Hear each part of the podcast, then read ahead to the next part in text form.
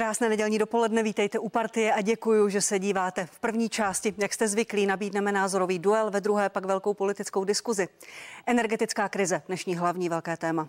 O tom, jak vysoké ceny skrotit v pátek jednali energetičtí ministři zemí Evropské unie. Státy navrhly, aby se zisky výrobců elektrické energie využily na pomoc spotřebitelům. Zvláštní odvod se má týkat zdrojů elektřiny, které nepoužívají velmi drahý plyn a tím pádem jsou hodně výdělečné. Kdy to pocítí občané a jak chce postupovat česká vláda? Jak bude vypadat ten, to slibované národní řešení? Otázky pro mé dnešní hosty. Pan Josef Síkela, minister průmyslu a obchodu zahnutí stan. Dobrý den, vítejte. Dobrý den, dobrý den vám i vašim divákům. Děkuji, že jste přišel. Pan Karel Havlíček, místo předseda poslanecké sněmovny Znutí Ano a místo předseda hnutí. Dobrý den, vítejte. Dobrý den a děkuji za pozvání. Pane ministře, já s dovolením začnu u vás. Četli jsme velmi zlatná vyjádření o tom, jak je to velký politický úspěch, jak je, to, jak je ta dosažená dohoda velmi významná, ale i velmi příkrá vyjádření opozice nebo kritiků, že je to vlastně celé o ničem. Můžete prosím velmi jednoduše a srozumitelně vysvětlit divákům, jak a hlavně kdy to pocítí čeští občané ve svých rodinných rozpočtech tu dohodu Evropské unie? Tak čeští eh, občané to pocítí velmi brzy, protože velmi brzy se doví informaci, jaký, jakou cestou a jakou formou se vláda rozhodla jim pomoci. A pro nás je velmi důležité, že pro cokoliv uděláme, jsme zajistili díky tomu jednání té mimořádné rady evropský legislativní rámec. To znamená, že jsme zajistili to, že se budou léčit příčiny a že my můžeme ty příznaky té energetické krize, která je celoevropská, potom doléčit na lokální úrovni za daleko menších nákladů.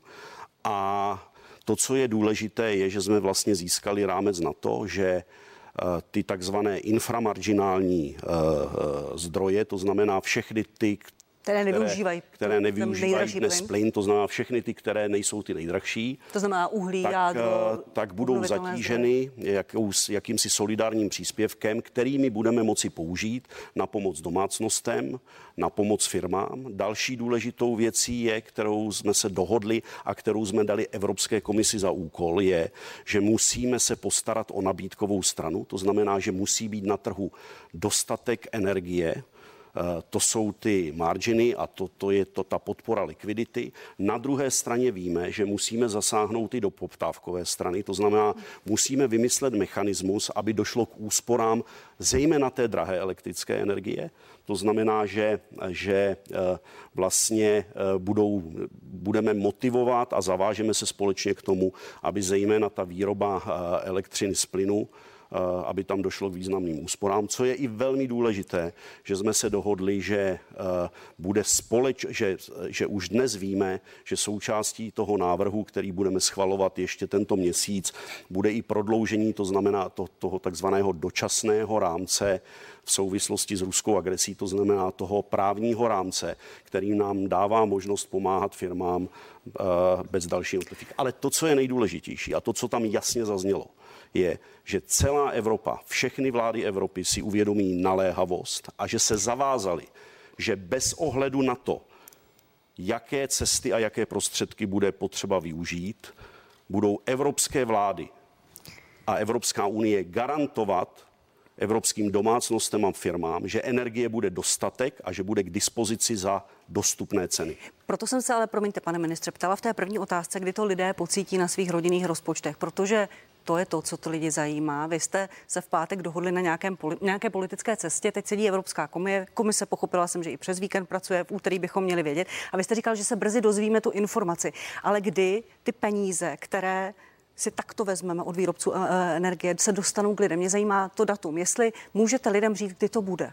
Nejpozději a to je ten nejzaší termín, je to prvního první příštího roku, ale vlastně ty první části pomoci, včetně toho příspěvku, který přijde přes eh, úsporný tarif, začnou nabíhat ještě před začátkem topné sezóny a další kroky, které podnikáme, ale ke kterým potřebujeme určité legislativní změny, jako například zásah do záloh, které eh, dneska eh, vlastně ti obchodníci posílají zákazníkům, tak ty budou nabíhat tak rychle, jak nám to umožní pozměněná legislativa. Uh, rozumím. A jenom velmi krátce, pane ministře, než dám eh, slovo vašemu oponentovi, panu Havlíčkovi, jakým způsobem se ty peníze budou k lidem dostávat? Jakou formou v České republice vláda přistoupí? Jak ta dávka nebo ta pomoc bude probíhat? ta nejjednodušší cesta, která je plošná a je samozřejmě cesta jednotného eh, stanovení eh, vlastně limitu Eh, na maximální cenu energie za megawatt hodinu, včetně těch dalších hmm. poplatků za distribuci a DPH. To je ta nejjednodušší cesta a to prostě znamená, že ty domácnosti budou vědět, eh, co je ta maximální cena, kterou zaplatí a ty, kterým to nebude stačit, pak mohou využít další cesty a robustnost sociálního systému České republiky, jako například požádat si o příspěvek na bydlení. Tou Složitější cestou by bylo, a to je pak otázka té další adresnosti, že pokud by ten limit, který stanovíme pro některé domácnosti nevyhovoval, a byl málo, tak můžeme použít opět toho mechanismu úsporného tarifu na to, abychom adresně podporu doručovali eh, eh, ať už tedy spotřebitelům elektřiny nebo plynu formou ponížení záloh nebo formou ponížení uh, plateb uh, za ty faktury. Děkuji za to vysvětlení, pane Havličku. Vy jste hned v pátek uh, někdy odpoledne říkal, že to je fiasko, ta dohoda, že to nic nepřineslo. Tak to jste se vyjadřoval i na Twitteru, že to je vlastně o ničem, že to nic nepřineslo. Když posloucháte pana ministra, který tu složitou vlastně věc celkem, celkem srozumitelně vysvětlujete, trváte na tom? Trvám na tom, že to jsou nesmírně obecné závěry. Eh, já kdybych to přeložil z té bruselštiny trošku do češtiny, tak to znamená, musíme si pomoct sami, slovensky urob si sám. A já nevyčítám panu eh, ministrovi, že tam jel eh, se špatnými návrhy vůbec. Já si dokonce myslím, že s tím, s čím tam jel, tak bychom se na tom plus minus asi dokázali shodnout. Ale hraje se podle not Evropské komise a ta Evropská komise už měla dopředu připravený scénář a ten se více-méně z nějakých 80% přesně naplnil. To znamená, Evropská komise si nejenom s námi, ale i s jinými zeměmi vytřela bruselskou podlahu a jediné, co udělala, tak to trošku navonila, protože toto je v zásadě vítězství Bruselu, možná Německa, Francie, Itálie, a tam budou lítat špunty. U nás eh, nám tak zbývá maximálně tu zemák, až se naši občané a firmy podívají na faktury, které jim přijdou na podzim, protože si musíme uvědomit jednu věc. To zásadní, co se tam domlouvalo, takzvané zastropování, vůbec není zastropování. Tam se domluvilo to, že se zřejmě domluví, není to definitivní, to, že se udělá jakási konfiskace majetku, říkejme, zisků energetických společností, to znamená výrobců, jinými slovy, sebere se jim jejich výnos, sebere se jim jejich marže, to je jak to nazveme, jejich profit a ten se bude určitou formou rozdistribuovávat. To znamená, bude se dávat ve formě podpory, ale to neznamená, že ti lidé a ty firmy budou mít okamžitě levnější energie. Dostanou pravděpodobně nějakou podporu, ale ta vůbec není ještě dneska eh, nijak dojednaná. Promiňte, a když se udržím u té vaší metafory s oslavami. My bychom otvírali šampaňské v případě, jenom kdyby pan ministr prosadil ten iberijský model, co znamená, že by se udělala stejně jako ve Španělsku, Portugalsku cena plynu od ceny eh, elektrické energie? Ano, to by byla z mého pohledu nejlepší varianta a jsem toho názoru, že i pan ministr uh, tuhle variantu uh, měl jako variantu priority. A těch zemí je 27, má každá má nějaké jiné zdroje energie. No to je stejně, jak vše, všechny země hrajou hezky fotbal, jako Španělsko, Portugalsko a nakonec vyhraje Německo. A tady vyhrálo Německo, protože Německo je tahle, ta, tahle tahle ta cesta je pro Německo nepřijatelná. A je pro ně nepřijatelná proto, protože si odstavilo svoje zdroje, odstavilo se jaderné zdroje, odstavilo si uhlí. V tuto chvíli je Německo závislé do značné míry na plynu a jakákoliv cesta tohohle iberijského modelu, že by se zastropovaly ceny plynu, tím pádem by se donutili ty elektrárny, ty výrobci elektřiny z plynu k tomu, že by dodávali za jinou cenu a ten takzvaný poslední závěrný zdroj by byl za jiných podmínek, což by znamenalo, že máme levnější cenu elektrické energie. To bohužel nenastalo. A popravdě řečeno, ani u emisních povolenek, pane ministře, hmm. to není žádná hitparáda. Vláda, respektive vláda, v tomto případě rada, vzala na vědomí váš návrh, ale to neznamená, že se zvýší počet pane, emisních povolenek. Co to tady vykládáte? Vy zase brouk pitlíkujete. Je to jakoby na vás mrzí. Vy jste to toho Bruselu jezdil. Vy víte, jak ten Brusel funguje. Právě, Ale tady přece vůbec nešlo o to, jestli někdo vyhraje nebo prohraje. Tady je důležité, že ta dohoda je jasným vítězstvím evropské jednoty a jasným vítězstvím evropských domácností, rodin a firm. Žádnou jednotu nemáte. Ale prosím vás, co to ví? Vy jste tam nebyl. Tam jsou vypnuté kamery, já jsem tam seděl a neviděl jsem dokonce ani v překladatelských kabinách nikoho, ani, ani vás, ani nikoho z ANO úderky. Stačí, Vy jste neviděl, jak výstupy, to jednání probíhalo. Stačí výstupy, Ale prosím vás, za všechno. Ty, ty výstupy budou v úterý. jednotlivé členské státy, a já vám teď nebudu vykládat o tom, jak za mnou běhali ti ministři v těch hloučcích a ukazovali mi, kdo je pro a Evropská komise dostala jasný úkol, že do úterý musí vypracovat návrh. Evropská komise si vyslechla názor zemí, který říkal, že pokud bude potřeba, budou jednotlivé členské země od příštího týdne klidně zasedat na mimořádných radách každý týden a klidně tam budou sedět dva dny. Tak, aby, byl, aby bylo to, co jsme řekli, to znamená řešení pro evropské firmy a domácnosti zhmotněno, tak jak to nařizuje evropská legislativa. Ten návrh musí přinést komise a vy to moc dobře víte a vy tady zase lžete. A my po, druhé, my po druhé za necelé dva měsíce používáme zrychlený legislativní proces. To znamená, jdeme cestou, kdy budeme během několika málo týdnů, což je co, což se vlastně zatím nikdy nestalo historicky v dějinách Evrop- toho, jak Evropská unie postupuje, tak budeme mít legislativní řešení. Vlastně i tím, že do toho legislativního řešení už nebude zasahovat Evropský parlament. Pane, pane Havličku, pojďte reagovat. Pan Cíkal říká, že lžete, když říkáte lidem, že se mohlo dojednat něco lepšího. Fajn, takže Bloomberg. Uh, jen rámcová schoda. Neschodli se ani na sdílení přebytku. Solidarita neexistuje. To neříká Havlíček, to říká Bloomberg. Politiko. Summit, summit eh, uvízl na detailech. Vy jste všechno hodili na Evropskou komisi, která si to dopředu nalinovala tak, jak to bude. Přičemž je jeden z těch závěrů, který tam je, je mimo jiné pro mě naprosto nepochopitelný. Já myslím, že všichni zešíleli. Je to, že se bude pokračovat tvrdě v té zelené doktríně a že se bude i nadále tvrdě dekarbonizovat. To říkáte, to jste tam schválili. V momentě, kdy například nová britská premiérka přišla s tím, že umožňuje opět eh, těžit eh, břidličnatý nebo břidlicový plyn. To znamená, jde se úplně jinou opačnou cestou. Ta Evropská komise si vás tam povodila, když teda mám použít váš výraz, přesně tak, jak chtěla. Ale ještě jednou, já vám nevyčítám to, že jste tam měl se špatným úmyslem, ale tu naivitu toho, že tam něco zásadního tak, změníte. Nezměnili jste tam vůbec nic. Pane ministře, já položím otázku s dovolením. Uh, to, co říká pan Havlíček, včera Mateusz Moravěcky, polský premiér, se pro Der Spiegel vyjádřil velmi kriticky na adresu Německa. Říká, začíná být jasné, že energetická politika, kterou se Berlín vždy chlubil, je v troskách. Odchod od uhlí jádra byl předčasný. Politika Německa způsobila Evropě obrovské škody, říká Mateusz Moravěcky, polský premiér. Není to opravdu tak, že se šlo tou cestou, kterou chtělo Německo? Protože vy jste říkal, že budete prosazovat iberijský model, který by pro nás byl výhodný, i když za určitých rizik, protože žádná ta cesta není bez rizika. A teď vlastně lidé nechápou, proč neznají detaily, neznají ty ceny, neznají nic a stále čekají. Ale um, to přece není nic proti ničemu. Já teď Vyhrál, vyhrálo Německo. Ale nevyhrálo Německo. Já nebudu říkat, kdo prostě z té rady odjížděl více spokojený a kdo odjížděl méně spokojený, protože to není vůbec důležité. Já prostě říkám, že vyhrála Evropa, vyhrály evropské domácnosti a evropské ekonomiky a v dalších dnech se to ukáže. A pokud se jedná o polské komentáře, i samo Německo přiznalo, že udělalo chyby.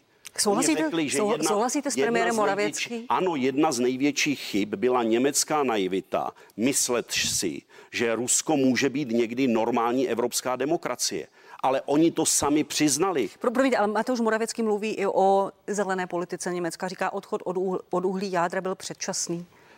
Uh, víte co? to celé Evropy, ško- Evropy škody, kombinace Opět, uh, zelené komentovat politiky. v tuhle chvíli zelenou politiku. Já jsem sám řekl, že, že jsem zastáncem toho, aby se diskuse o povolenkách vedla, protože to není odchýlení od dlouhodobých klimatických cílů, ale je to reakce na válečný stav.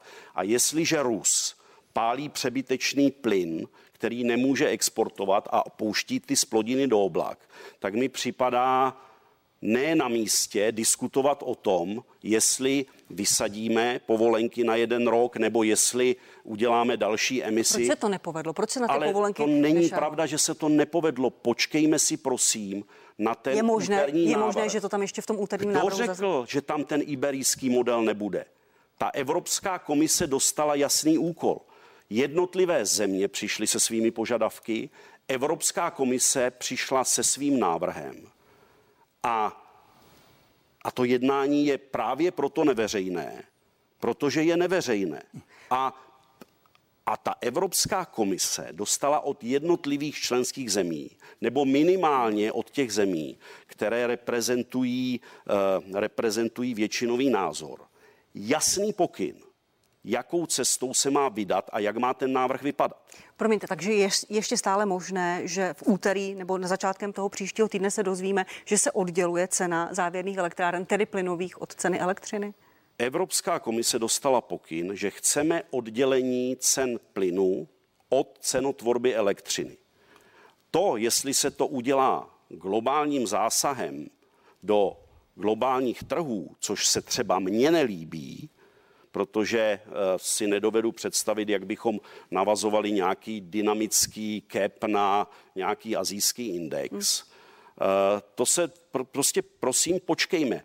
To, že se tam neobjeví uh, zastřešení ceny ruského plynu, o tom jsem, já nechci říct přesvědčen, ale pokud by se tam objevilo, tak by mě to překvapilo. A pak uvidíme, nakolik je ten komisní návrh relevantní a respektuje ty požadavky jednotlivých zemí. A my za vlády členských zemí jsme řekli, pokud to bude nutné, tak se budeme scházet třeba každý týden na dva dny, dokud ten návrh nedopracujeme tak, aby nejpozději do konce měsíce jsme měli jasný legislativní rámec. Ale znova opakuji, to, co je nejdůležitější, je, že tam jasně zaznělo, že uděláme whatever it takes, Cokoliv, abychom zajistili, možné. že evropské rodiny a domácnosti a firmy budou mít dostatek energie a za přijatelné ceny. Pane, pane Hlíčku, možná se vracím k té původní otázce. Když neznáme ještě ty detaily, s čím opravdu přijde Evropská komise, je, je na místě to takto předčasně odsuzovat? Tak já vycházím z těch závěrů. Ty závěry vy jste zprezentoval, ty závěry všude vysí, k těm závěrům se všichni vyjadřují. A vy jste vzbudili očekávání mimo jiné i české veřejnosti v tom, že nastane nějaká revoluce. Před čím jsem tady varoval, myslím tím revoluce, že vy něco rozhodnete, protože jsem věděl, že tam vy prakticky nemůžete nic rozhodnout. Já velmi dobře vím ten mechanismus, a tak se nemělo k tomu upínat, že dojde k nějakému eh, geniálnímu řešení. A to, že to bude rozhodovat Evropská komise, to je logické, že uvědomíme si, kde je Evropská komise dneska. Totálně zaspala za posledních 6 nebo 7 měsíců. Místo, aby se řešily dopady na domácnosti a na firmy, podobně jako v České republice, která hyper zaspala, tak Evropská komise řešila zelené ambice. A vy jste skutečně jeden ze závěrů je, že rada se shodla urychlit dekarbonizaci. Pane ministře, já nevím, vy jste ministrem České republiky nebo Bruselu nebo Německa, to myslíte opravdu vážně? Vy jste hodili přes palubu středoevropské a východoevropské země, Ale které na té... vůbec není pravda, pane Havlíčku, vy zase fabulujete. No, jo. To já, já nevím, jestli tomu, co říkáte, věříte, anebo jestli jenom Jsou máte... Závěry z vaší vy, rady. Vytahujete... Ne, my jsme řekli, že urychlení rozvoje obnovitelných zdrojů je jedna z cest, jak se co nejrychleji zbavit závislosti na ruských fosilních palivech. A to prostě pravda je. A to, že každá z těch zemí bude urychlovat, i my budeme urychlovat energetickou úspornost, energetickou účinnost, větší rozvoj, na který vy jste se úplně vykašlali. Větší rozvoj obnovitelných zdrojů, protože ano, v tom energetickém mixu i větší podíl obnovitelných zdrojů je cesta. Ano. Ale prosím vás, nevytahujte to z kontextu. To není z kontextu. Tak. Pro boha, mě to připadá, jak když se vám potápí loď, máte tam díru jako vrata a vy natíráte komín v dané chvíli. Nikdo nemá nic proti obnovitelným zdrojům. V pořádku, ale v dané chvíli musíme zasaturovat ten trh a to je průšvih, to jste prošvihli. A podívejte se na ty firmy, podívejte se na ty domácnosti, v jaké jsou situaci. Pojďme. A vy jedete na radu a tam dáte návrh, že se to bude dále řešit, víceméně podle dikce Evropské komise. To je fakt, pane ministře. Pánové, prosím, pojďme, pojďme dopředu. Pane ministře Síkalo, vláda v pondělí má představit konkrétní plán na zastropování cen energií. Bez ohledu na to, co se do, dohodne v Evropské komisi, jak bude vypadat ten detail nebo to detailní řešení. Řekl to Marian Jurečka, váš kolega z vlády, pan vicepremiér. Má to být pro domácnosti i firmy a má ta pomoc být významná.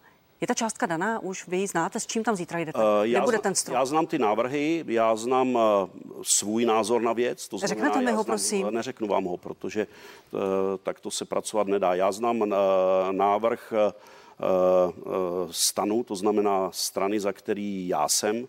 Já si myslím, že uh, ta částka musí být stanovena tak, aby, uh, aby vlastně pokud bude plošně pro všechny domácnosti, tak aby ty domácnosti měly pocit, že to opravdu pomůže A, a to, je, to je to, co vám k tomu řeknu.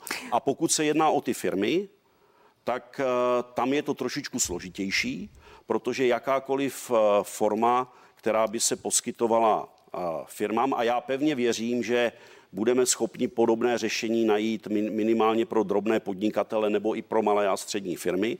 Jakákoliv pomoc, která by byla touto formou poskytnuta velkým firmám, je veřejná podpora, podléhala by notifikaci, ale já pevně věřím, že pokud tedy bude nastaven ten mechanismus toho solidárního příspěvku, takže se bude zabývat i tím, jak může být tento solidární příspěvek využit ve prospěch firem. A pokud by to tam nebylo, tak právě proto jsme my iniciovali prodloužení toho dočasného rámce, tak abychom mohli firmám pomáhat jinou cestou. A já k tomuto tématu zítra sedím s předsedy nejvýznamnějších svazů, kde si prostě řekneme, jaká je ta nejoptimálnější cesta, kterou jít, aniž bychom, pokud to nebude nutné, porušovali unijní právo. K té, k té částce, k tomu stropu, k té maximální hranici za elektrickou energii se tento týden vyjádřili dva poradce pana premiéra, ekonomický poradce pan Křeček řekl, že by to mohlo být 200 euro za megawatt hodinu. Pan Kaisler, Jakub Kaisler řekl 6 až 10 korun za kilowatt hodinu. To je velký cenový rozpil. Pohybujeme se v těchto částkách. 6 až 10 korun jste použil i vy pro českou televizi. Já miluji, když se k částkám vyjadřují poradci, kteří k tomu nemají mandát. Jsou to premiérovi poradci, čili nemáme je vůbec poslouchat, je to nerelevantní? Jsou to premiérovi poradci, oni ví, proč asi ty částky jakoby pustili do éteru. Eh, já předpokládám, že jeden z návrhů může být ten, který jste zmínila. 6 až 10 korun druhý, za kilowatt Druhý z návrhů může být i ten, který jste zmínila. Eh, ale jako prosím, počkejme si eh, na ten zítřek. Jo? Prostě každý tam půjde s nějakým návrhem, s nějakým pohledem na věc a já si myslím, že zítra odprezentujeme veřejnosti, nebo nejpozději tento týden, odprezentujeme veřejnosti velmi, srozumitel, velmi srozumitelnou komunikaci, kde ta veřejnost bude vědět, jakou částku za elektřinu v příštích obdobích bude platit. Pane Havíčku, ano, navrhlo na konci tohoto týdne soubor nějakých opatření, jak byste postupovali a říkáte, že částka za jednu megawatt hodinu by měla být na stropu 1500 korun. Kde jste k té částce přišli, jak jste si ji stanovili, kde jste ji, kde jste ji vzali? Tak zaprvé vychází se z toho, jak se vyvíjela cena elektřiny, případně plynu za těch posledních několik měsíců nebo za rok, za dva, kdy Dneska jsme na ceně někde kolem 13 tisíc za megawatt hodinu a přibližně před dvěmi lety jsme byli na úrovni tisíc korun za megawatt hodinu. My tím fakticky říkáme, že ty výrobci té elektřiny mají eh, extrémní zisky a že pokud to bude na hranici 1500, stále je to pro ně významně zajímavější, než jak bylo třeba před dvěmi lety. Mimo jiné to vychází i z toho, jak jednám se všemi svazy, profesními zástupci a tak dále, eh, kteří jsou dneska eh, zásadně zasaženi. A není to, není to tak, že to je vlastně politické rozhodnutí, které kopíruje to politické rozhodnutí Můžeme. Slovensko, kde je to 61-50 euro, což je zhruba podobné. Ano, samozřejmě, vždycky je to politické rozhodnutí, protože rozhodují politici, ale já nevím, kdo tady, tady u nás rozhoduje a víceméně pan minister to potvrdil. Tak něco vypouští ministerstvo průmyslu obchodu, z mého pohledu klíčový rezort pan minister. Něco jiného říká pan Jurečka, který říká, co v pondělí bude, a to ještě v době, kdy zasedá rada. Něco jiného činí premiér, který si vytvořil svoji vlastní skupinu, ale popravdě řečeno vypadá, že ta skupina funguje docela dobře. Do toho se vkládá pan minister spravedlnosti Blaže, Blažek s nějakým svým řešením. No, aby toho nebylo málo, tak přijde pan eh, Michálek eh, z Pirátu, který řekne, že je třeba kopnout do vrtule. No to je fakt panoptikum. Mě to připadá, pane, pane ministře, že to jak jsou ty čtyři stanku a pes, jakým způsobem se eh, toto řeší, si vzpomínáte na ten eh, polský seriál eh, socialistický. A jinak s čímž přicházíte, já to nechci kritizovat vůbec, protože zaprvé nevím, s čím přijdete v pondělí, ale pouze bych vám připomněl, že se blíží podzim. Pane ministře, máme za sebou léto, předtím bylo jaro, předtím byla zima, vy jste prošel jako ministr průmyslu eh, čtverem ročních období a jediné, co jste doposud vypotili, byl eh, energetický úsporný tarif, který ztratil smysl ještě předtím, než byl vůbec vyřčen, protože ty ceny jsou někde úplně jinde. A co se týká firm, ty jste totálně hodili přes palubu, protože ty nemají doposud vůbec nic. A vy zde říkáte o dočasném rámci, který jste prodloužili v Evropské unii, což je dobře. Ale proč jste ho ještě nezaktivovali v České republice? Od dubna o něm, pane ministře, hovoříte. Od dubna říkáte, že firmy dostanou nějakou podporu. Máme téměř podzim a firmy nedostaly z toho dočasného rámce vůbec nic a vy ho budete prodlužovat. Rozmnožujete. Promiňte, promiňte. Děkuji. Eh, čtyři stanku a pes neznám, omlouvám se. Pane, pane ministře Sikl, můžeme postupně, protože pan Havlíček v té kritice zmínil asi pět témat. Jednak 1500, 1500 korun, je to něco, co Víte, je reálné nevím, nebo jako, ne? Jestli vám ten váš populismus zatemnil mozek, nebo jestli tam v té vaší sektě něco hulíte. A já se jakoby omlouvám, ale rukavice dolů. Spočítali jste si to? Jakoby uvědomujete si, že tady jakoby navrhujete cenu, která je ještě čtyřikrát nižší než před vypuknutím konfliktu? Uvědomujete si, že vůbec jakoby neřešíte plyn? Eh, který vlastně byste, abyste totiž, a já to tady mám, vy jste vypustil, že pro plyn chcete stejný limit a uvědomujete si, že když topíte plynem, tak spotřebujete na megavatě dvakrát tolik? A víte, že jenom to, co jste tady vypustili na té elektřině, je půl bilionu, že to je 500 miliard? Máte to, máte to, to spočítáno? To Nechte mě prosím tak. domluvit, vy jste teď mluvil, uh, mluvil dlouho. Já vás potom nechám, nechám reagovat. Tak eh, říkáte, že to by bylo druhé. Skupina na úřadě vlády, ta opravdu vznikla, je, je tam pod panem premiérem. Část veřejnosti to vzal, vnímá tak, že pan premiér už vám nevěří, že si to vzal pod sebe. Na druhou stranu je možné, že to je, že jste nechtěli tou rezortní cestou. Ne, víte, Jak to vnímáte co, ta, vy? Ta skupina je mezorezortní, zatímco já jsem v Bruselu Bruselu vyjednával, tak ta skupina dělala nějaké kroky. Pan premiér má právo mít svoje poradce a já mu nemluvím do toho, stejně jako on nemluví do toho, jaké poradce e, mám já. E, tato skupina prostě pracovala. Já vím, že jeho poradci jsou v, v kontaktu s mými lidmi, dokonce i s mými poradci, protože bez ministerstva průmyslu a obchodu se ta práce nepohne. A jednali tam a... i s výrobci a distributory e, energií? Ano, ale to je, to, je, to je v pořádku. To, že v tuto chvíli se spojujeme a to, že v tuto chvíli řešíme i věci, které spadají mimo minimálně v normálních ekonomikách mimo zodpovědnost ministerstva průmyslu a obchodu jako sociální záležitosti nebo jako obstarání energií pro, pro veřejný sektor a pro nemocnice. To je normální v krizových situacích. Promiňte, promiňte pane, pane ministře, a to, že šéf hejtmanu Martin Kuba říká, skupina kolem premiéra dohání to, co měli být dávno na MPO. Co, každá strana má nějakého kubu nebo půtu. Já jakoby, já sleduji Víte, výstupy... a to jsou hejtmani, které... Ano, ano, a já, já, já sleduji výstupy pana Kuby, já sleduji jeho výstupy už jakoby z doby covidu. Já respektuji to, že on vždycky, když přijde nějaká krizová situace, tak se nějakým způsobem vymezí. Vymezí se často i proti své straně, vždycky někoho k něčemu vyzve. Já jsem to komentoval slovy, že já eh, jako vnímám tu naléhavost a nemusí mě k ní nikdo vyzývat. Pokud nám teď například pan hejtman Kuba z titulu své role předsednictví pomůže s tím, abychom dostali od jednotlivých samozpráv souhrn toho, kolik těch energií vlastně potřebují, tak nám to velice pomůže, protože i díky minulé vládě prostě tady žádné takové informace nebyly. A já si prosím pěkně, pane Karle Havlíčku, vyprošuji, abyste tady mluvil o tom, že my nic neděláme. Já vám mohu ukázat seznam věcí, které ministerstvo průmyslu a obchodu udělalo od té doby, co jsem ho 17. prosince převzal, co tam zůstalo po vás. Jenom vůně ruské voňavky. Uh, dobře, Pojďme nechat reagovat pana Havlíčka, potom se dostanu k úspornému tarifu pomoci firmám i to, co zmínil pan Havlíček a za co vy jste, pane ministře, kritizován, že celé to opatření s, se zastropováním ceny přichází příliš pozdě. Nechám vás, pane Havlíčku, reagovat. 1500 korun za megawatt hodinu bylo příliš drahé, stálo by to no, uh, přes Já ale začnu tou ruské eh, voňavky. Eh, nevím, kdo vám to radí, jaké PR agentury, ale vy jste z každého, kdo s vámi nesouhlasí, udělali ruského trola. A ono to tak není, pane ministře, protože 97% firm tvrdí, že všechno, co děláte, děláte špatně. A 97% firm nejsou ruští trolové. Oni se pouze dívají na vaši zoufalou snahu toho, jak se vám nedaří. A dvě třetiny našich domácností by si přálo, aby se vyměnila tahle vláda. A dvě třetiny našich domácností nejsou, nejsou ruští trolové. Takže pozor jenom eh, s tím, s tím Ruskem. Ale uh, já mám takový pocit, že všechno děláte správně, geniálně a všichni kolem vás jsou blbci. Ale ono tak úplně není. Pan Kuba to říká špatně, ostatní hitmané to říkají špatně, eh, my to říkáme špatně. Víte, že už jste mi kdysi říkal, ať vám neradím. Já vám neradím. Já jsem pouze členem sněmovny a vy se musíte zodpovídat mimo jiné i té sněmovně. A když vidíme, že něco neděláte dobře, tak vám to říkáme. A teď k těm 1500 korunám. Vy říkáte, že to je populismus.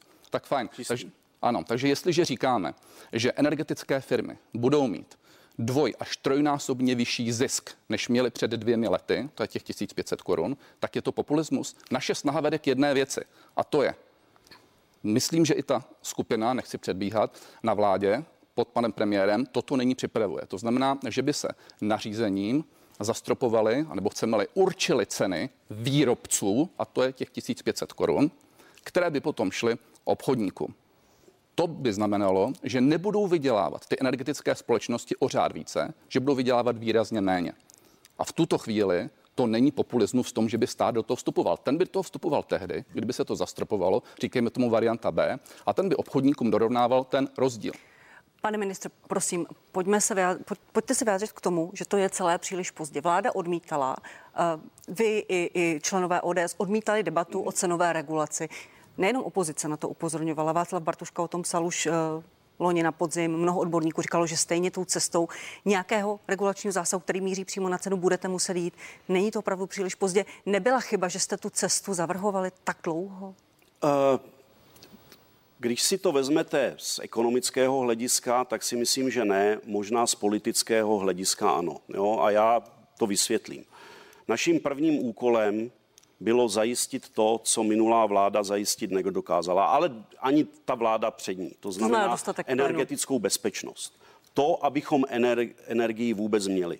A to není jenom o elektřině, ale to je hlavně o plynu a to je o ropě a pohonných motách. A já bych mohl teď výjmenovat, ale já to nebudu dělat.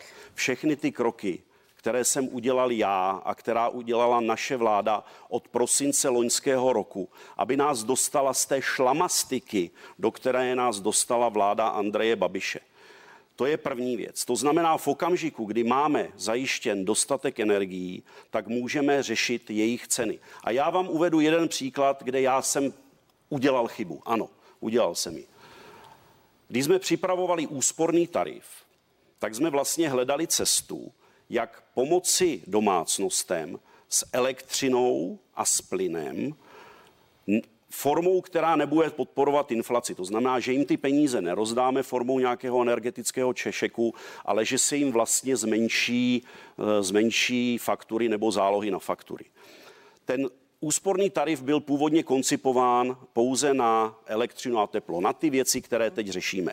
Já a také jsem, na jinou dobu a na jiné ceny. Na jinou dobu, na jiné ceny. Já jsem si do toho nechal mluvit, na, nakonec teda elektřinu a plyn. Nechal jsem, připustil jsem, a to byla moje chyba, že tam bude i teplo, přestože jsme to neměli připraveno. Ale hlavně jsem připustil, že ten původní záměr, že, tu, že, že ten tarif zohledníme ještě letos, bude rozdělen na dvě části a nedocenil jsem to znamená ten letos politický, a Ano, ten politický dopad toho, že ti lidé letos uvidí pouze malou část. No, protože toho, s tím počítali, taková očekávání vláda vzbudila. Ale já jako ekonom jsem si řekl, OK, logicky uh, se to týká dvou rozpočtů, tak to časově rozlišíme, kdybych se měl uh, vyjadřovat v ekonomických těch. Ale pokud se podíváte na to, s čím přišlo Rakousko minulý týden, to znamená zastropování cen energií při průměrné spotřebě 2 MW minus 20% které je rozpočítáno na průměrnou částku,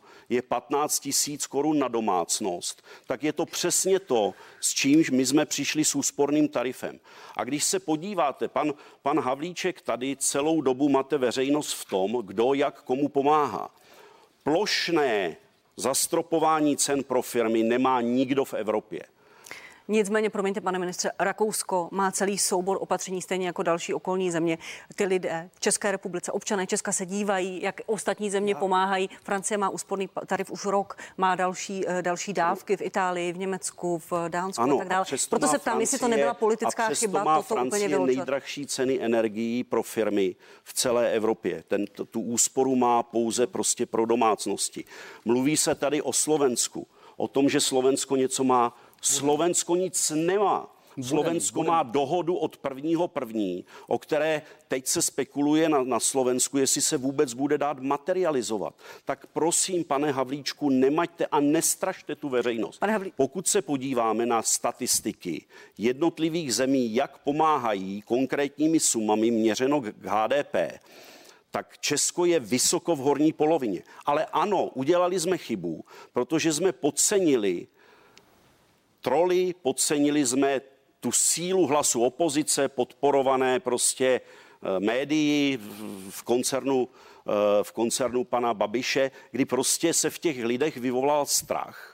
A podcenili jsme Promiňte, to. opravdu si myslíte, že to bylo jenom způsobené nějakými ruskými troly, nějakými silami a opozicí, že ti lidé prostě nemají strach jenom proto, co čtou, jak vidí, jak ty energie stoupají, jaké jim chodí domů složenky a jaké jim ne, nové předpisy zálo? To, tohle já vnímám, ale prostě například v tom, kolik lidí, pokud máme krizovou situaci, a pokud mají lidé možnost požádat si o příspěvek na bydlení a neudělají to, protože je v nich nějaký, nějaký, nějaký pocit studu, ale i v těch jiných zemích to funguje tak, že si o tu podporu musíte požádat. Ne všude, někde to prostě těm lidem prostě Ale i u toho energetického šeku v tom Rakousku, který se vyplácel před tou plošnou pomocí, kterou nabí, nabízí teď a nabízejí nově, nově a teprve přijde, tak jste si o to museli požádat. Na, promiňte, a... nechci vás chytat za slovo, třeba v Dánsku 420 tisíc domácností dostane nějaké energetické šeky velmi vysoké automaticky. Dostaneme se k úspornému tarifu, jak to bude fungovat, pane Havličku, nechám vás, nechám vás reagovat na to, co tady od pana ministra zaznělo. Já už fakt nevím, co na to mám, mám říct. Tak zase, trolové opozice. Mi to připadá, že vás to vládnutí nebaví. Tak jste to neměli dělat, vás do toho nikdo nenutil. Vy jste přijali odpovědnost, vy máte hledat řešení, vy máte ukazovat lidem, kde se nacházíme a vy máte, ano, to k tomu patří i eh, oponovat opozice. Mám takový pocit, že eh, vám to extrémně vadí. Tak se podívejte, co jsem říkal od ledna do od března. A to pozor, neříkám, že všechno, co říkáme, je geniální, že máme od všeho klíče. A dokonce si ani nemyslím, že to máte jednoduché. My jsme to v covidu měli, pane ministře, daleko náročnější. A museli jsme se s tím nějakým způsobem rovněž poprat. Vy říkáte, že jste energetický úsporný tarif připravovali v dobách, kdy ty ceny byly úplně jiné. Nikoliv ty ceny, které jsou dneska, když neberu ten pík, který nastal někdy na konci srpna, tak jsou už někdy od konce července. Dokonce v plynu eh, jsou od celého července nebo v průběhu celého července. A v tu dobu, když jsme vám říkali, i na té schůzi sněmovny, když jsme to nakonec odsouhlasili, protože je lepší něco než nic, že to je pozdě, že to je extrémně málo, a to se nebavu o té poměrně velké komplikovanosti té distribuce, což velmi dobře, velmi dobře víte, tak jste se nám vysmáli, že to je geniální řešení. Představili jste to, abyste následně několik dnů poté řekli, že tedy jdete na jiné řešení, tedy na plošné řešení, jinými slovy na zastropování. Ještě před 14 dny jste vy, pane ministře, říkal, že plošné řešení typu zastropování není možné. Ještě před 14 dny jste říkal, a ta cena byla extrémně vysoká, že firmy nedostanou letos s výjimkou těch obnovitelných zdrojů což jsme mimo jiné navrhovali a vysmáli jste se nám, nakonec jste to zavedli, že nedostanou vůbec nic. A nyní přicházíte s tím, že tady aktivujete, což je dobře, ten dočasný rámec. Co jste dělali od toho dubna pro ty firmy? Neudělali jste vůbec nic a ty ceny šly nahoru. Pane ministře, pojďme to prosím rozdělit. Úsporný tarif, kolik lidé dostanou do konce roku? Bude nějaká, nějaká, nějaká nová varianta úsporného tarifu, že to číslo bude víc reflektovat ty současné ceny? S čím mají lidi počítat? Um, v tuto chvíli Takové rozhodnutí vlády nemáme. To znamená, pokud bychom chtěli vyplatit v rámci úsporného tarifu do konce roku více, tak eh, bychom tomu, toto téma museli znovu otevřít na vládě. Chcete? Eh, je možné, že se ta otázka, o, je možné, že se ta otázka znovu otevře. Co je ale důležité, že jsme řekli, že bez ohledu na to, co rozhodneme ohledně případného zastropování cen pro domácnosti, tak ten úsporný tarif, tak jak byl schválen na tento rok, bude vyplacen. Hmm. Bez ohledu na to, jak rozhodneme o cenách energií pro domácnosti. To je první věc. Pokud se jedná o tu druhou část toho úsporného tarifu, tak na ten příští rok, na, na ten příští rok, tak pokud se rozhodneme k plošné cestě cestou toho cenového stropu, tak možná upustíme od plošné výplaty úsporného tarifu a použijeme úsporný tarif nebo jiný mechanismus na to, abychom pro ty, pro které i to i ten cenový strop bude málo, tak abychom pak už adresně v rámci jednotlivých druhů energie, to znamená elektřiny, plynu, eh, případně teda tepla, Eh, pomáhali dále adresnější formou. A pomoci firmám ten dočasný krizový rámec využívají německé firmy, francouzské firmy, svazy průmyslu, dopravy, eh, asociace malých středních podniků. Si na to stěžovali, že tu pomoc nemají, že nejsou konkurenceschopné. Proč se to stalo? Tak a mně se hrozně líbí to, co jste teď řekla, protože bych řekl to stejné. Právě ten článek 2.4 až donedávna aktivovali pouze dvě země. Německo a Francie. Ten článek 2.1 ten článek 2.1 až, až eh, vlastně donedávna, to je ten článek, který umožní vlastně i drobným, eh, drobným, drobným podnikatelům pomoc, aktivovalo do této chvíle jenom Německo. V tuto chvíli jednotlivé státy postupně aktivují ten článek 2.4.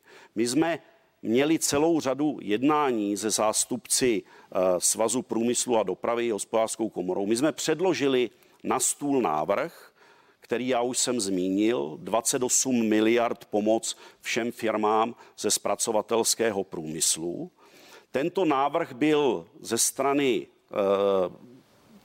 svazů odmítnut jako nedostatečný, protože jim na tomto návrhu vadí, že se to týká jenom firm, které se dostaly do provozní ztráty. Jinými slovy, že ty firmy, které dobře hospodařily na ty peníze, nebudou mít nárok. Tak to argumentují ten, podnikatelé Ten návrh firmy. byl koncipovaný tak, že firmám, které se dostaly do provozní ztráty právě díky cenám hmm elektřiny a plynu, takže budeme formou kompenzace provozních nákladů kompenzovat část ztráty. Tento návrh byl odmítnut, přišel protinávrh, eh, který říká, že by chtěli, aby se ta pomoc týkala i firem, kterém pouze klesla ziskovost.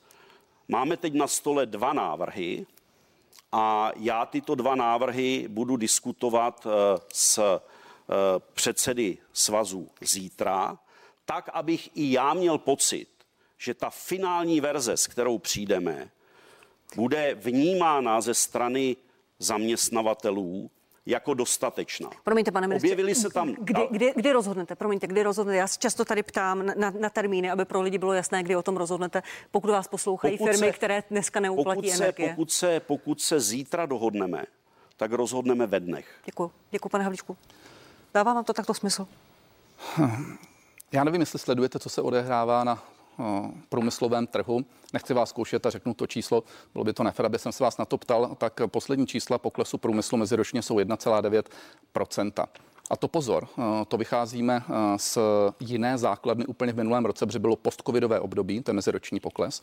Eh, tenkrát nebyly čepy, jestli si vzpomínáte, v automobilovém průmyslu a navíc teď rostou ceny. Takže ten propad je poměrně velký. Ten průmysl je už několik měsíců ve velmi vážné situaci, protože obrovské množství firm kupuje na spotových trzích. To je prostě realita. Můžeme se bavit o tom, co si mohli lépe zabezpečit či hůře, ale faktem je, že nakupují za ty neuvěřitelné ceny. Vy od 11. dubna, pane ministře, slibujete, že se budete věnovat dočasnému krizovému rámci. Po čtyřech a půl měsících jste došel k závěru, ten týž, nebo téměř stejnému, který jsme říkali my, mimo jiné i hejtmani a všichni ostatní, že je nezbytně nutné to udělat. Hejtmani vám dali nůž na krk a teprve poté jste začal něco eh, dělat. Uvědomujete si, co se děje dneska se sklářským průmyslem? Kleka, keramický průmysl, výrobce stavebních materiálů. Toto všechno je dneska v kritické situaci. Tak to dáte spát, zpětně? Já bych bral, kdybyste udělali časný krizový rámec, což mimo jiné bylo i naše řešení když už jste teda prošvihli těch pět měsíců a dal by se alespoň částečně i zpětně, to znamená pro firmy, které jsou v této kritické situaci už delší dobu. Teď vy za to zodpovídáte za ten průmysl. Vy nejste náměstkem ministra financí. Vy k tomu přistupujete a řekli jste to správně, jako ekonom.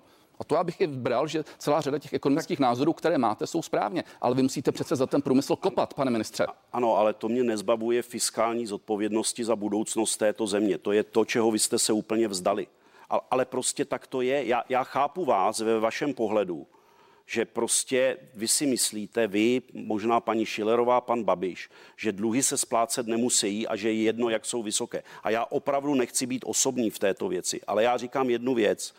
Vy jste neudělali nic proto, že český průmysl je na energiích daleko víc závislejší a že na korunu vyprodukovaného HDP tak máme největší spotřebu energií v Evropě, že horší je jenom Bulharsko. Bulharsko je jenom horší než my, že naše domácnosti spotřebovávají v průměru o 20% víc energie, než je průměr Evropské unie. A vy říkáte, že my nic neděláme. Ale vždyť to není pravda. Podívejte se, kolik peněz postupně hrneme. A já prostě 10 miliard jsme vypsali na podporu firmám, pokud se jedná o tepelnou úspornost budov, pokud se jedná o účinnost, 10 miliard. Schválili jsme i ty věci, které vy jste naslibovali a nedali jste je do rozpočtu. To je to, co vám vyčítám, že vy jste dali nějaké východní přísliby, vy jste naslibovali kompenzace firmám ještě za covid. Vy jste naslibovali firmám, že jim vyplatíte kompenzace nepřímých nákladů. Vůbec jste to nedali do rozpočtu. My jsme museli zaplatit ty nekryté šeky po vás a udělali jsme to. Pane ministře, Další je to věc. váš rozpočet, to není náš rozpočet. Ne, to byl jste, ještě váš rozpočet. jste ho celý předělávali. To byl váš rozpočet, váš který rozpočet. jste nám nechali. Vy jste nechali sliby, a nechali jste... Ne, my jsme nechali výsledky, pane ministře. Ne, my jsme firmy, ani živnostníky nehodili přes palubu. Pánové, Netvrdím, že jsme všechno s nimi dělali správně, máme ale pár minut. udrželi jsme při životě, udrželi jsme sociální smír. Vy jste straně vykašlali, pane ministře, pane ministře protože rozhodují výsledky pravda. a čísla. Pane ministře, opozice vás vyzývá k rezignaci. Slyšíme v médiích kritiku od vašich koaličních partnerů, od členů koaličních stran, od hejtmanů. Zvažoval jste čistě lidsky v posledních dnech, že s tím seknete, jak se říká lidově, že skončíte? Takhle tohle, tohle, není, tohle není e, moje nátura. Pro mě je to jakoby velká výzva. Já jakoby hambu vyoperovanou nemám, jak někteří opoziční e, politici, takže samozřejmě mě jakoby ta kritika se mě osobně dotýká, protože ti, co se mnou pracují, tak prostě ví, jak to je, ale pro mě je nejdůležitější, že já přestože zazněly nějaké kritické hlasy a já jsem tedy zaznamenal primárně dva a to, to bylo od pana Zdechovského a pana Kuby. Všech ostatních, kterých jsem se zeptal osobně, tak ty mi to nepotvrdili. To znamená, tak tady máme někde nějaký problém Jakou mezi... kritiku od pana premiéra jste někdy ne. slyšel? Ne, pan premiér, něco... my jsme se bavili o tom, že mě pan premiér požádal o to, abych více komunikoval a abych komunikoval i s médií, se kterými jsem dřív nekomunikoval. Což je třeba naše médium což je třeba vaše médium, tak, tak jsem slíbil, Tohle vám že to... abyste líp mluvil, vysvětloval a mluvil Ani ne, abych, abych, abych lépe mluvil, ale abych více komunikoval. Eh, eh, a já jsem, já se teda snažím, i když samozřejmě i když samozřejmě jsem si původně myslel, že více pomáhám té zemi.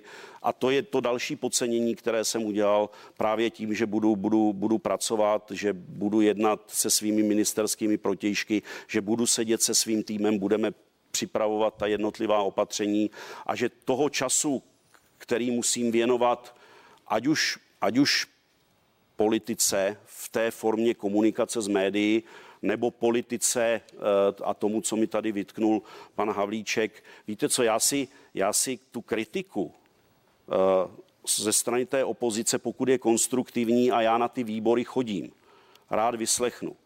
Ale to, že musím poslouchat dadaistické básně pana Babiše, tak jako to je opravdu něco, co mě od práce zdržuje. Je to součást politiky. Kdybych chtěla být protivná, jako že nechci, tak vám řeknu, že komunikace je velká jako součást balíku pana ministra. Pane, pane Havlíčku, trváte na tom, že by pan ministr měl skončit v této době energetické krize českého předsednictví? Ano, a není to vůbec vás už o stručnou Ano, a není to vůbec nic osobního. Já dokonce no, musím říct, že uh, si myslím, že bychom se na některých věcech mimo průmysl, mimo energetiku i shodli. Zjistil jsem, že posloucháte muziku taky docela dobře, že máte slušné sbírky, tak si třeba někdy půjdeme na piva, promluvíme si o Pink Floyd a Genesis. Jenomže uh, to nám bohužel nevyřeší energetickou uh, situaci, pane ministře. Vy jste ztratil vazbu na průmysl od samého počátku, kdy jste se izoloval na to ministerstvu. Uh, vy jste nenavázal správnou vazbu na energetiky. Vy jste začal dělat od začátku politiku a řekl bych ještě možná více zahraniční zahraniční než tu, tu zemskou, v důsledku čehož vám tady ujel vlak a teď se to strašně těžko dohání. Ale abych byl pozitivní na závěr, tak musím říct, že eh, potom eh, někdy konci srpna, kdy skutečně už začaly lítat eh, puklice a hromy blesky i stran koalice, takže se začalo něco dít a já doufám, že v tom příštím týdnu už začnete konečně odvádět to, co od vás všichni očekávají. Nechám vás reagovat jako posledního. Co, a díky té mojí zahraniční politice máme naplněné zásobníky plynem. Stejně jako jsme měli my. Neměli jste. Pane Havlíčku, víte co, já, já si to klidně 80... tady najdu, já, já ty čísla mám tady, vy zase lžete. Jo, v době, kdy jste mi předával ministerstvo. Ne, v době začátku sezóny. Musíte se dívat, kdy začíná sezóna. Ne, nemluvme o tom. V době, kdy jste mi předával ministerstvo, době, kdy byli, začíná... byli nejnižší za několik let a dokonce jste i lhal s tím číslem. Tvrdil jste, že k prvnímu desátý byly naplněny a na 85% byly naplněny na 76. Já jsem to nechal přepočítat. Díky mé zahraniční politice máme 3 miliardy kubíků uh, Pánové. kapacity v LNG terminálu. Pánové, jsou. já vám, Česu, já vám, Česu, Ne, pane pravda. Čes už to vypadalo, Ministerstvo financí. pánové, už to vypadalo, že půjdete na pivo poslouchat Pink, Pink Floyd. Ano, Eh, i díky Česu. Děkuju vám, že, že jste to je? přišli. Úspěch má vždycky hodně otců. Většinou, když jsou problémy, tak bývají sirotkem. A to, to vidíme i za této situace. Pan Josef Síkela a pan Karel Havlíček byli mými hosty. Pánové, děkuji vám, že jste Já tady byli. děkuji taky. Naschledanou. Děkuji za pozvání Díky. a přeji hezké nedělní poledne. K tomu se ráda připojím a připojím i pozvánku ke druhé části partie. Nabízím velkou politickou diskuzi za malou chvíli na CNN Prima News. Budu ráda, když si přepnete, když si počkáte na shledanou. Ještě.